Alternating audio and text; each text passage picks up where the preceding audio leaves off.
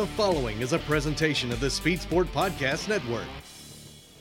They're tangling in the back of the pack. Here they come off four, down to the stripe. Kyle Busch won the season opener at Talladega. DeGroot was second. He's the reigning champion. It's the iRacers download. Cardwell hoping it stays green. He nearly spins it around. Who's it going to be, Cardwell, Berkeley, or someone else? Where reality meets the virtual world of auto racing. iRacing's executive director, Dale Earnhardt Jr. I think that NASCAR is starting to see the value and the opportunities that can present themselves working with iRacing. Presented by Crosley. Amplify your style. Here are your hosts, Taylor Burris and Justin Prince. Hello, everyone, and welcome to the iRacers Download on the Speed Sport Podcast Network, presented by Crosley Radio and NASCAR Digital Media. My name's Justin Prince. Along with me for the ride today is Blake McCandless, along with our producer, Richard Colbreth, as we break down how the week has gone in iRacing. The iRacing world has been very busy to say the very least, Blake, when it comes to short track tempers, to championship implications, to championship scraps in general. There has been a lot going on, to say the very least, across iRacing over the course of the past week.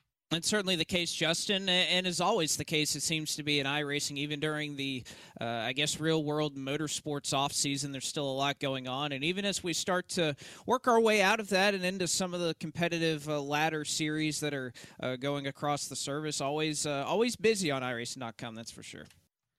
And one of the things that was busy on iRacing.com was the championship decider for the 2021-22 iRacing World of Outlaws NOS Energy Drink Sprint Car World Championship Series.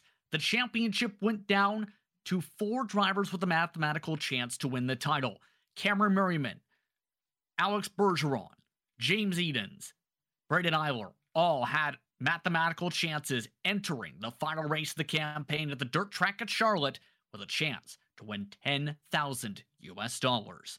In the end, for the first time in series history, and for the first time since year two, it is a US based champion and a champion not named Alex Bergeron. Cameron Merriman walked it off with his first victory of the season to win the championship. He now joins us on the iRacers download. Cameron, history was made. A dominating performance on speed, a dominating way to end off the campaign. You've had some time to reflect now on becoming just the third different champion in series history, its first US based champion, and someone who broke a three year streak of title runs for the Canadian and Bergeron. How does it feel? Yeah, thanks for having me for one. Certainly, I'm just very proud.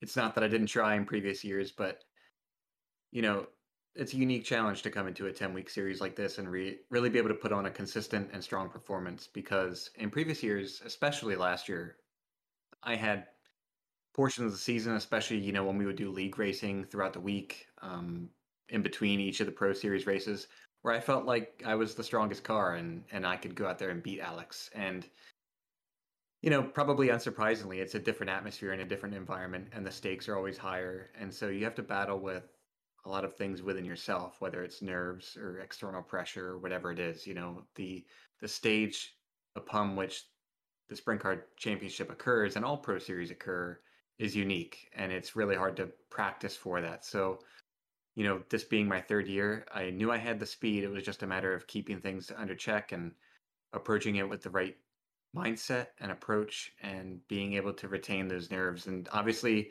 I, I cracked a couple times. I probably had the opportunity to to walk away with after Fairbury with a demonstrable lead that I wouldn't have been able to lose. but you know, it's it's those things that make the championship unique in sprint cars, and, and I've loved it every year I've been there. It's been incredibly challenging, and this year was was no different. Um, in a way that this season was the more soul crushing of all the rest. It was just so difficult, and there was so much preparation and work that went into it um, with the changes to the sim with respect to the tire model and some things like this and, and how the dirt cars handle that just made it like an uphill battle for everybody. But uh, for me in particular i had come off a an accident where i broke my kneecap in real sprint car racing in september and i wasn't able to be in the sim for over two months. So uh, to come back to it and jump right into the pro series was you know that was just icing on top of the cake. But if I were to sum it up in one word, I'm I'm definitely just proud to be here speaking to you and to, and to come away with the championship for sure. And I remember you mentioning that during the previous conversation we had during the early portions of the season and thinking as well, on top of trying to learn the change to the car, how a lot had to go the right way as some drivers essentially with how things fared out, especially on your side. And in turn, from that conversation on, it seemed that you started to really pick up momentum wise. You had been consistently amongst the top 10, but this season also felt different in that term, Cam, because not only was the car a bit different, but it also seemed like if you're the championship leader, there was just seemed to be a point leader jinx for half the season. Yeah, there's no doubt about that. You know, with Alex's troubles that he had let me try and think of the sequencing here, but I remember he had a disconnect, I think at Eldora, which was the fourth week of the season. Um, and that dropped him from the lead. And James Edens won that race in spectacular fashion on the last corner over Hayden Cardwell. And so James inherited the lead. And then two weeks later at the Grove, uh, James had issues with his virtual reality headset and had to come to the monitor. But by the time that all transpired, he had lost his grid position. So he he lost the lead to me. So there certainly was a period of time of maybe a month there where it seemed inevitable that, that any points leader was going to run into some kind of problem. So perhaps I'm fortunate enough that I didn't I didn't end up incurring any event like that that wasn't self wrought or self inflicted. You know, like all of my issues that I had were were just you know personal mistakes or errors uh, of judgment of judgment on my end. So I could really only point the finger at myself and not some ethereal thing that existed outside the sim. But yeah, I, I mean, this season was definitely unique. You know, in previous seasons, you've had drivers who either have flashes of brilliance or are just straight out dominant for the import for the entire season. And this was very different, right? Um, errors aside, in terms of you know what people had with internet issues or James Edens' virtual reality headset are messing up, or me dumping the car at Fairbury with two to go. Uh, the competition was much more spread out and a bit more even this time around. And, and it's hard to attribute that to any one thing, whether that's the field of cars that came into the Pro Series, whether that's just the amount of raw time that we've all had now in the sim and, and, and the equalizing nature that that has on the level of competition, um, or whether it was the advent of the change in, in how the cars are modeled. It's hard to point to one specific thing, but all of those things combined, we had – a really tough and tight contest throughout what seemed like the entire season. There was a lot of ebbs and flows, and and you know I was, I mean, I my teeth were set on edge, and I was nervous as hell coming to the final race. But I had a big enough lead where I could leave it to myself not to mess up, and that I would come away with it. But all that said, you, you, you started the show off right. There was four of us there that had a mathematical chance coming to the final race, and I don't think that has ever happened in the Sprint Car Championship. So it was very exciting for that reason alone.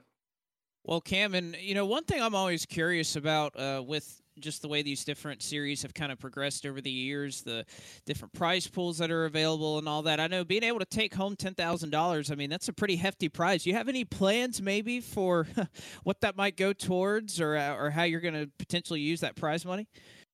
I could I could give you a variety of answers, but none of them are probably as thrilling as they might be if I were 20 or 24 years old. You know, 30 years old now, so I'm a bit more established yeah. in my life. So I mean, the prize money is awesome. I'm going to invest some portion of it into our real world sprint car racing this year. We're running with the United Racing Club for probably on the order of 10 to 15 races. So uh, you guys probably know tires are getting really expensive. It's it's not cheap at all anymore to put a new set of tires on the back of a full size sprint car. So um, that's that's a non trivial investment that we're going to have to make um, week in and week out. And other than that, I uh, I'm trying to put some things in order to to get my wife a, a, gas stove in the house. We currently use electric, and she hates it. So, uh, you know, working with the electric company on that, I mean, that's not very exciting, right? But that's yeah. um, that's a big step up in our personal life here for at home. So, um, I think just spreading that around. But ultimately, for me, the the prize money was not the biggest part. One of the first things I got on the horn with with the race director was trying to get an understanding of whether or not there is a trophy or a plaque to come because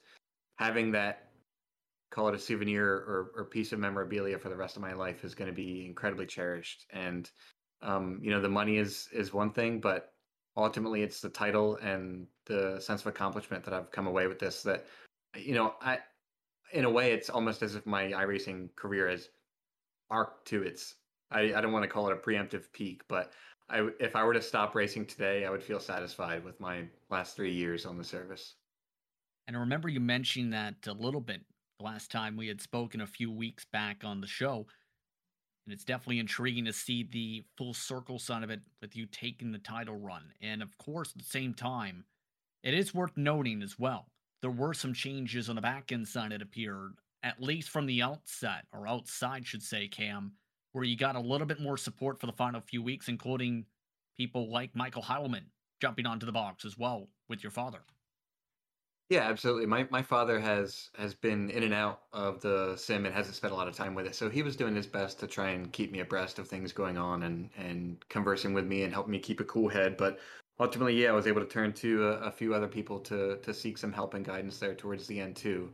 Um, ultimately, I you know it's interesting. I think in the past, and and this may still exist, but people would get together and you'd have like one big brain uh, gentleman or that could come up with a setup and then would just share it around. I think that the collaborative nature of teaming now, at least in the sprint car community, is something that I really enjoy and, and it manifests itself insofar as we would meet up once or twice a week, generally on Monday afternoon. To, to my chagrin, I'd rather spend more time on the weekends doing this type of thing. But we'd get together in a collective session that would mimic what we would come to experience on Monday night, and we'd, you know, run the track in and then and then spend time really honing down what we should do with setup and, and line as the track progressed. And it wasn't so much just like, hey, here's this rocket setup, put this on. It was more trying to understand the nuances of how the track changes, what to expect. And and those things are important because this season, in strict contrast with last season, we qualified on what I will call live tracks. You know, in, in the last season, and I, I think for a portion of two seasons ago, um, in the Pro Series, we would actually qualify on a strict, well-defined track state uh, for qualifying. They would set the track to a specific percentage of wear between zero and five percent.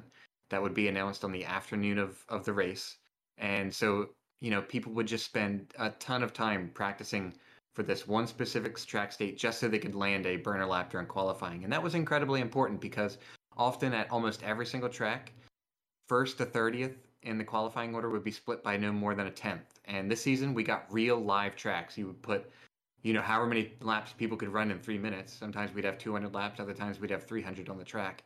And depending on where people ran, the track wear pattern would be almost completely unknowable from the outset, like when you loaded into the server. So you really had to have a keen eye of on how to read the track, um, what to do with the setup, and what line to run in qualifying. And that was so much more rewarding because we would see splits between first and 35th uh, the entire field would be split sometimes by seven tenths or eight tenths, and that that to me speaks to the driver's ability to in the moment read the track and make the most out of it. So from that perspective, it was it was a lot of fun, like working with some other guys in the sim, uh, just trying to build that intuition for how to read the track and and come out with a strong qualifying performance that ultimately carries a night. Um, like Charlotte, you know, you, you can see it evidenced from I qualified second and had a relatively calm evening. Besides my early feature race battles with Blake Majulis, whereas Alex had a had a tougher qualifying, I think a tenth or a tenth and a half back, and had to work through his heat race, had to work really hard to get through through traffic in the early feature, and then ultimately couldn't find a way around Hayden and Blake because it's it's just so hard to get by competition um, at that point in the track state. Indeed, and now it's the matter of how to move forward. You mentioned what you plan to spend some of the ten thousand dollars US on and of course, one of the things that was discussed a few months ago is your plan to race in the real world. How would you describe now your 2022 in preparation for your return to real world racing and as well but the potential chance to try and defend your title if you get the chance or elect to do so in the fall or winter yeah. time possibly. Good question, Justin. So I mean, in the real world aspect, I'm I'm geared up and ready to go. We've been excited about getting back to it um, since I moved. I, I was stationed across uh, the United States with the Air Force for eight years, and I separated in 2021 and was able to move back to Maryland where I grew up. Um, and from that point forward, we had gone with the outset that we were going to try and do some stuff in the real world racing. So that that lived a bit independently from iRacing, but certainly, you know, th- this is an interesting question and point about you know my future with iRacing obviously, you know, I have a vested desire to, given the opportunity to defend my my championship uh, title. But you know, I'm very interested and I was very engaged with the race director and the and the development team throughout the season to really improve the fidelity and and the user experience within the sim. Um, you know, speak working with Tyler Hudson, we ran into a variety of topics this season relating to the tire model about you know what nuances of the car do work really well what feels really good in terms of the analogs to the real world and what things are you know respectively ha- have work still to come um, some things with cross weight and how the cars handle when you put a lot of left side weight which is something that you would do in like a late model or a big block people were able to find success you know blake majulis evan c and Dylan Yeager found a ton of time at, especially at a track like Kokomo. If you remember, Evan drove from 18th to first, trotting around the bottom with a setup that it's it's questionable whether you could put something like that in a real sprint car and it would even get around the track. So it's just some of these nuances in the in the setup that a normal person or someone who hadn't invested many hundreds of hours in the sim would probably never discover.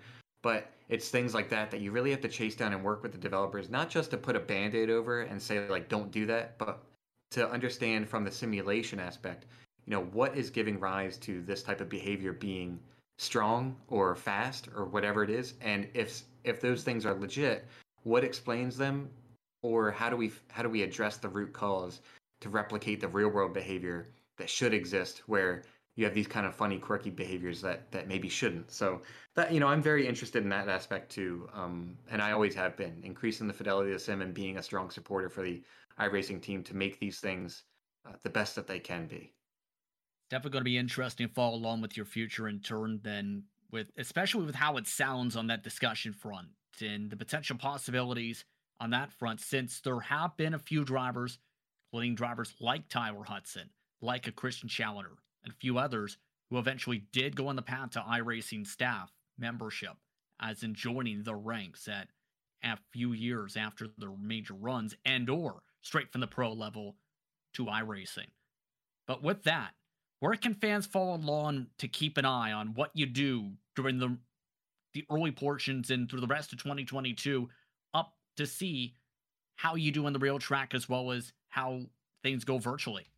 Yeah, um, also a good question. So I intend I've bought the whole kit for the GoPro, so we'll have uh, some mini blogs, both including some some pit footage and also on track footage with the GoPro that I'll upload to my personal YouTube, and that'll be discoverable by just searching my name. You know, my YouTube is going to be identified through my name, so if you just type in Cameron Merriman, I'm sure you will have no problem finding me. But um, I'll be posting some updates there occasionally whenever I get into some real world racing, or um, I, am not super engaged on Twitter, but you can find me at killercam underscore 1991. So if you're really keen and want to reach out, you know, I'm always willing to have a conversation. So I'm very engaged both in the real world aspect, but also, you know, I, I have a strong adoration for the sim itself. I do modeling and simulation stuff as a physicist for uh, the Applied Physics Laboratory here at, at APL um, for for Johns Hopkins in Maryland. So it's part of my day job, and then I I leave my day job and I come mess around with the simulation, and it's just something that both I have a lot of passion for,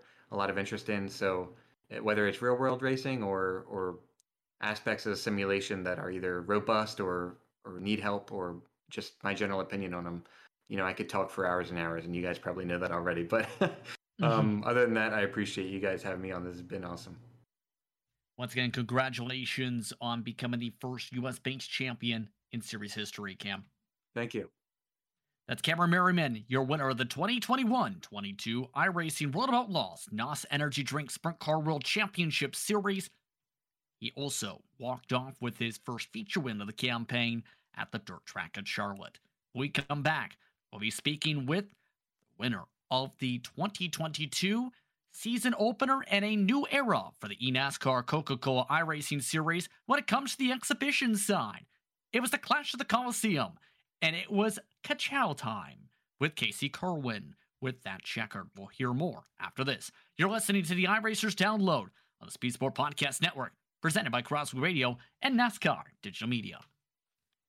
Welcome back to the iRacers download on the Speed Sport Podcast Network, presented by Crosley Radio and on NASCAR Digital Media. Justin Prince, Blake McCandless with you, or with our producer, Richard Colbreth, as we continue on with discussing what has been going on across the iRacing world.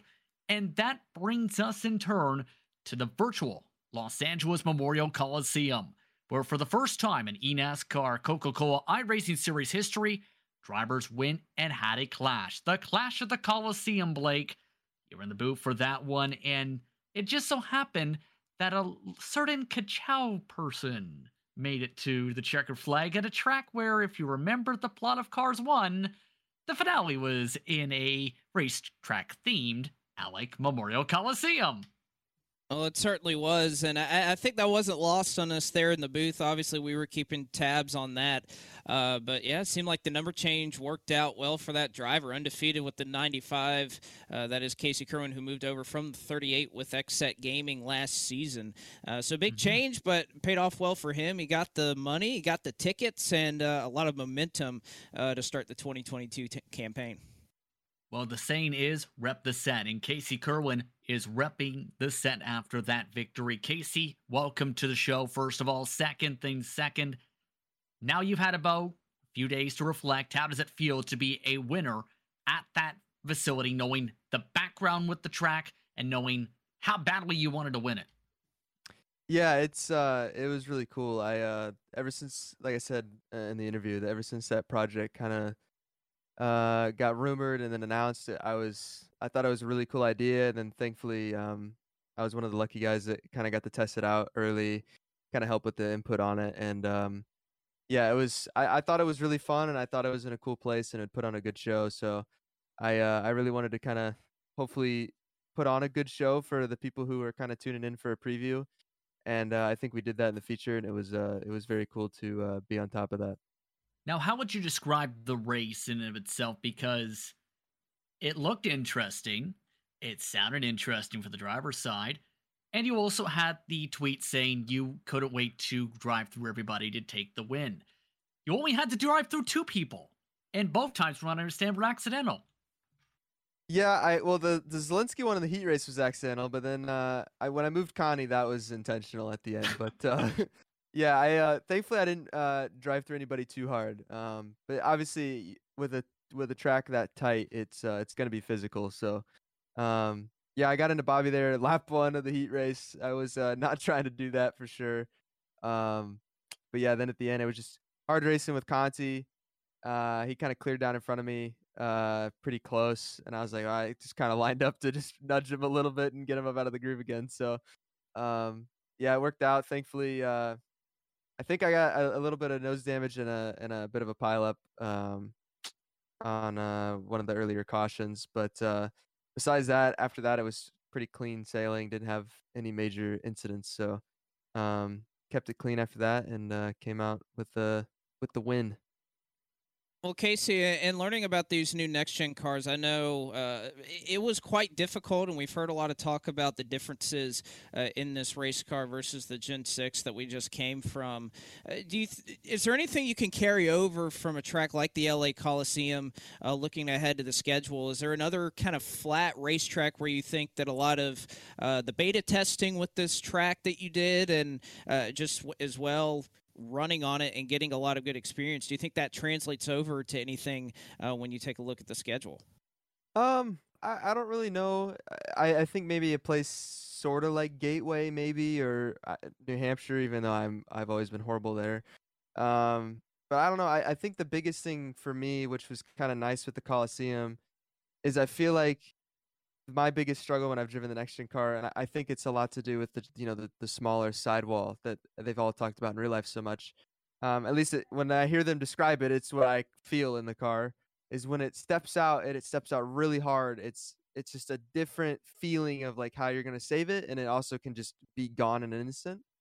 And I felt like with the way the Coliseum was, the way you drove it, it was just what I felt like I gained the most out of it was just long green flag runs of just that feeling of like overstepping that edge and kind of getting used to that is where I felt like I got the most out of it with driving the place.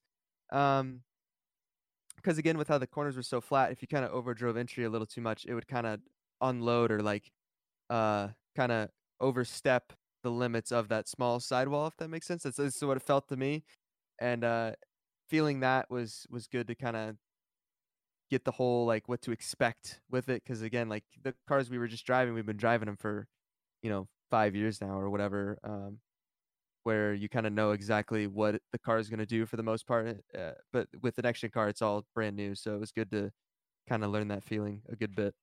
Well, and I wanted to ask you something else. I know last night uh, you alluded to going to Daytona now, uh, perhaps with your prize that you won in Victory Lane. You ever been to a Daytona 500 before? I have been to a Daytona 500. We went in uh, 2017 when Kurt Busch won, but uh, so it wouldn't be my first. 500. I was there too. Yeah, I wanted I wanted to go uh, since it was obviously the first 500 with the next gens. Um, but unfortunately, I've I've been told that is the one race. It's short notice. Yeah, it's we, ah we can't yeah that one, but mm-hmm. it's all right. We'll uh, I think uh, I could we could. There's plenty of other options. Maybe the Phoenix finale or something. But uh, yeah, we'll uh, there's plenty of good races to go to, so we'll uh, we'll have a good time whichever one we go to. Now, in that regard as well, then with this season, you talked a little bit about some of the tracks you fare could fare well. In terms of your expectations for the season, how do you feel the points paying side of things could fare out, knowing it's a lot of new stuff for drivers to learn with a new car, a lot of new competitors, and in turn, it's for what's expected to be intriguing, a bit of tighter racing in terms of tighter lengths and so forth. What are your expectations for you to bring that 95 machine back to victory lane for a points finish, for a points win?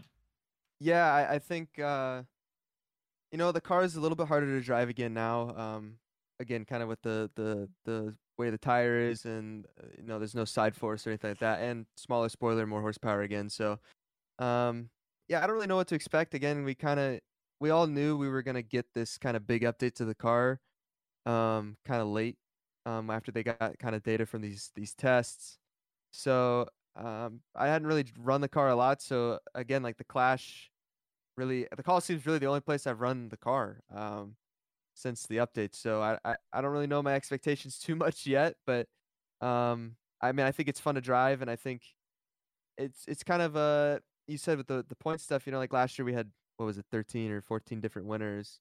Yes. Um I feel like this year it could be, you know, small group of guys could just hit on it for the first few weeks and just win a bunch of races and then you could be having to worry about points to get in the playoffs again. So um yeah, I don't know. It's just there's so much unknown. Like we haven't even really done uh, I haven't seen really any races with a lot of these guys, you know, uh, uh to see how we all stack up against each other. I, there's so much unknown about it where where we're to stack up and how you set these things up and who's to kind of find the the right direction first, but I think that's what's going to make it even more exciting. I I would think that again there might be those people that kind of hit on hit on it early and are just the fastest guys the first, you know, 5 races or it could be just straight up and down like you could have guys that ran 35th the week before be winning the next week because it's just so different to figure out. So um, either way, I think it'll be exciting and uh, probably a lot more uh, a lot more interesting to start the year figuring it all out.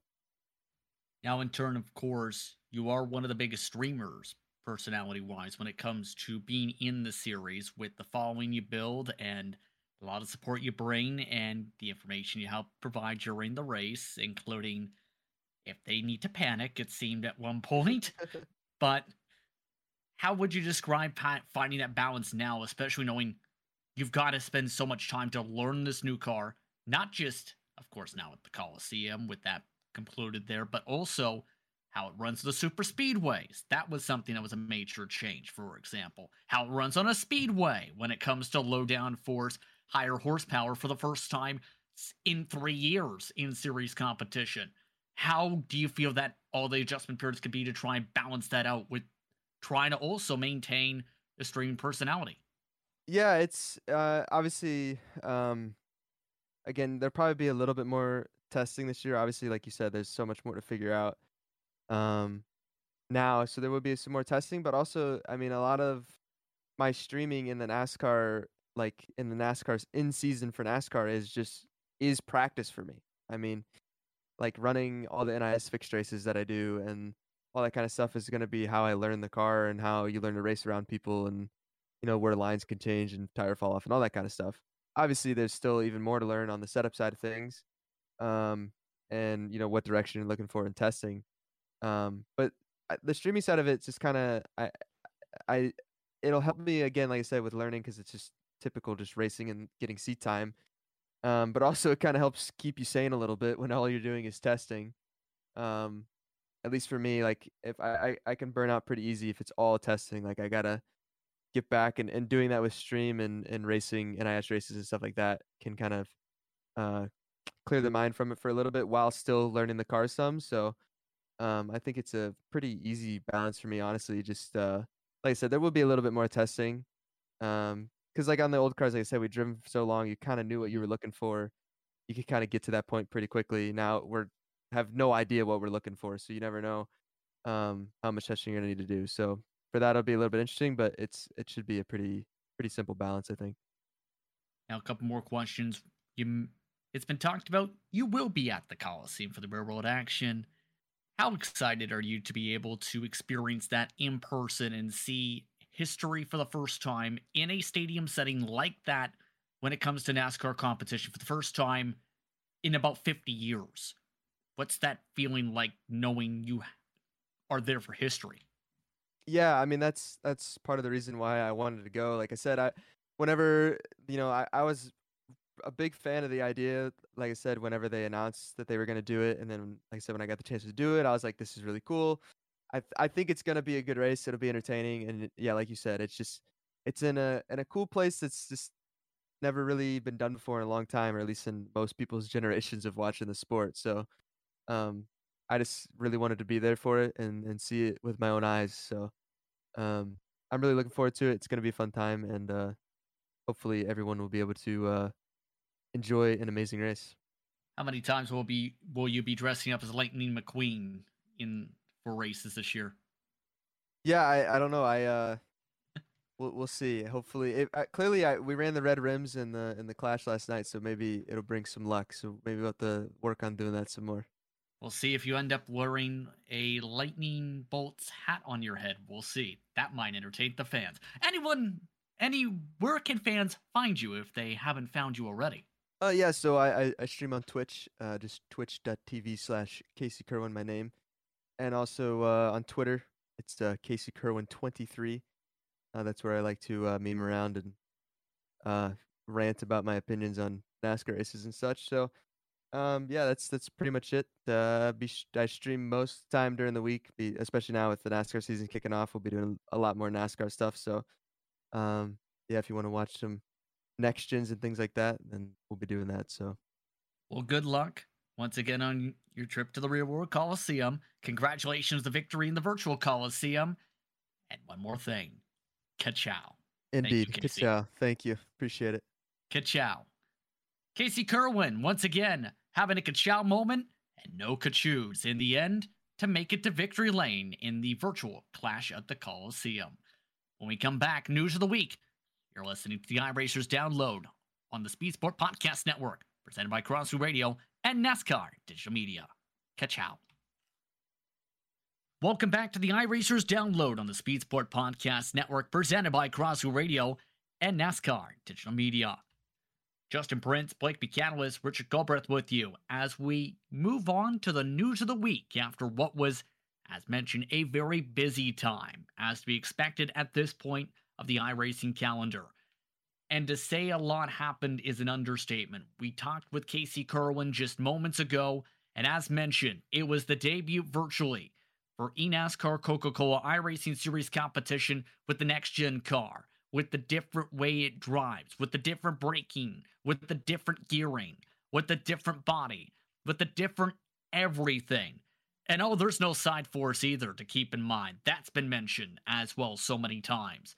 And Blake, you're in the broadcast booth for it all. Your thoughts on how it all played out with the Clash of the Coliseum? We heard a little bit of it before we spoke to Casey. Absolutely. Well, first off, I think I was kind of impressed with how the show looked. I know, as somebody who's been around the track a couple of times myself, driving it uh, on the sim, it made me excited for what we're going to see uh, on Sunday when the, when the Busch Light Clash runs on Sunday night in the NASCAR Cup Series. I think it's uh, it's an old school track that's really tight, really technical, uh, and is really hard to to get get a hold on. I mean, it's a rhythm racetrack, uh, just two and a half degrees of banking, and, and I think the best in the sim racing world, uh, many of whom were brand new to this level of competition, uh, uh, showed it well. Now, of course, it wasn't without uh, its troubles. It's a really tight racetrack, and with that, you throw 25 cars on a quarter mile racetrack in a football stadium. it's going to get clogged up at times. You're going to have some beating and banging. but again, I, I, think that's a great preview of what's to come on the real side as well. So a great debut, not only for Casey Kirwan, of course, that we talked to, but many uh, rookies in this series. I think that was the one thing I come out with out of Tuesday night, Justin, was the performance of the rookie class. I think was was very impressive and something we'll have to watch once we start uh, paying the points out here at Daytona. To recap the top 10, Casey Kirwan, Mitchell DeYoung, one of the rookies you referred to, Briar LaPrad, with a strong run from 18th starting spot, Donovan Strauss from 12th to 4th, Nick Ottinger, Garrett Lowe, Blake Reynolds from 16th to 7th, Michael Guest 19th to 8th, Parker Retzlaff 20th to 9th, and Bobby Zalenski rounded up the top 10 after being moved out of the way in the opening laps from the front of the field. It was a very intriguing one, let's put it that way, in terms of that. And a lot of rookies, I will say, made some statements, while others made it be known, known it seemed, they wouldn't be willing to get buoyed around with how many of them were willing to give the bumper back if they got a shot from behind.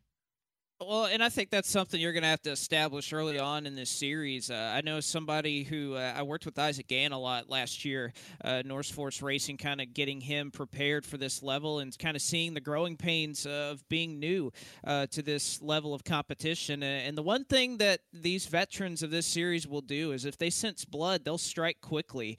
Um, you can't back down from these guys. If you, you got to stand your ground and, and make sure that when they see your name, you, you know you're not. Now, obviously, you don't want to go over uh, overboard, right? You don't want to be the guy that's just running into everybody. But I think at a certain point, you have to establish uh, how many of these veterans are going to race you, and uh, you got to show that you're not willing to put up with, uh, you know, some of the stuff that they may be uh, accustomed to doing. So, not not surprised to see that, as well as uh, you know a couple of drivers that will write off what happened on Tuesday with all the chaos, with all the the carnage that came with it, and I'm sure they're they're they're just going to chalk it up as well. It's an exhibition, doesn't really matter. But uh, of course, for your front runners and even Casey Kirwan, a good way to, to build some momentum uh, heading into 2022.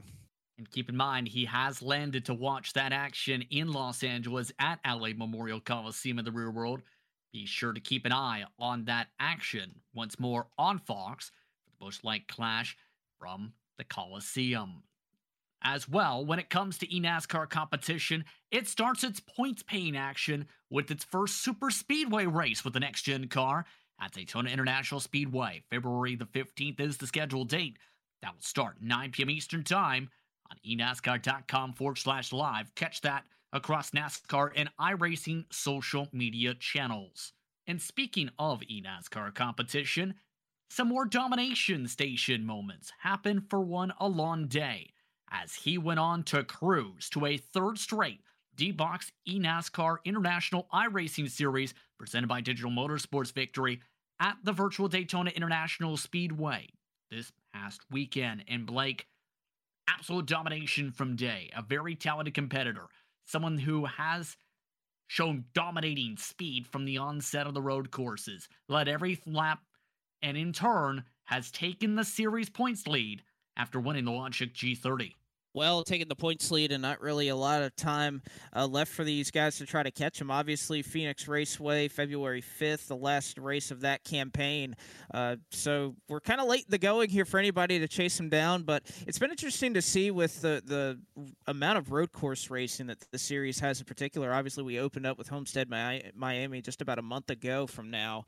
Um, but the amount of road course racing these guys are kind of put into, it's interesting to see how that carries over, what experience people bring. Uh, obviously, this is an international series, Justin, so you bring in uh, a lot of drivers with varying backgrounds from uh, those in the Americas that are more accustomed to ovals to those that are uh, kind of going up the ranks a different way and, and using those road courses. So, uh, how they've handled the Xfinity card's been cool to see. And I think Phoenix, uh, to wrap it back up, going on the oval will be will be fun to see how that shakes out.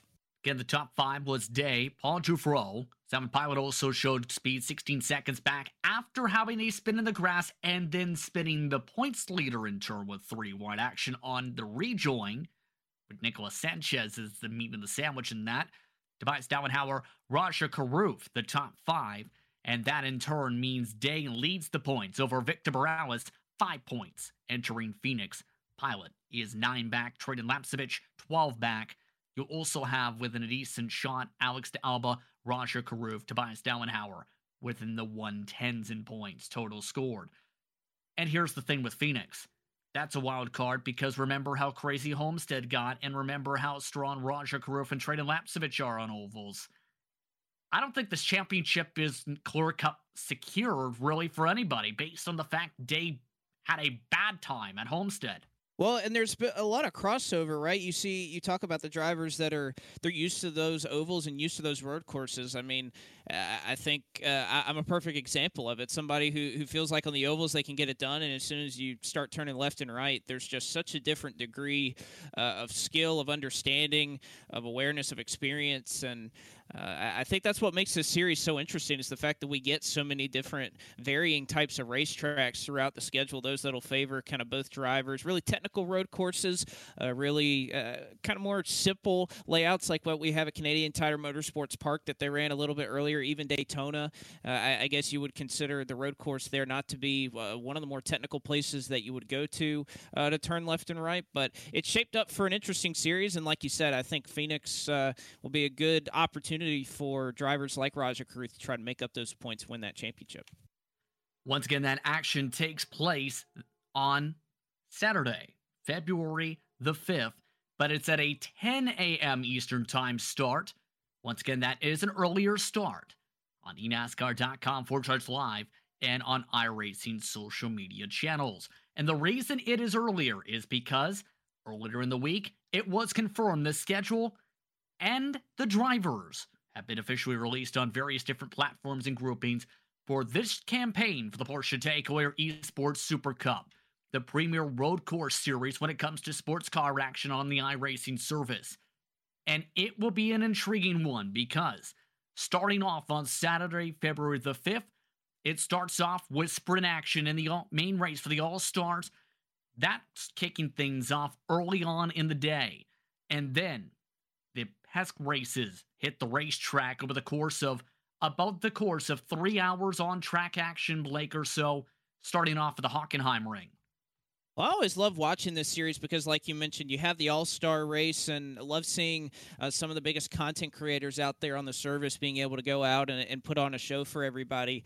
Uh, but to be the, be able to see the contrast in that and those who are really at the top of the game, I, I, know watching a couple of those races last season or or being involved in the broadcast in some way, the one thing that's so striking is just how there's so little margin for error in watching those cars. Everybody's just right in line, so close. The racing is very close and fun because of that, but the margin for error and the skill that these drivers have is just off the charts. I know watching and keeping up uh, with a friend of mine, Zach Campbell, through his trek through the series last year.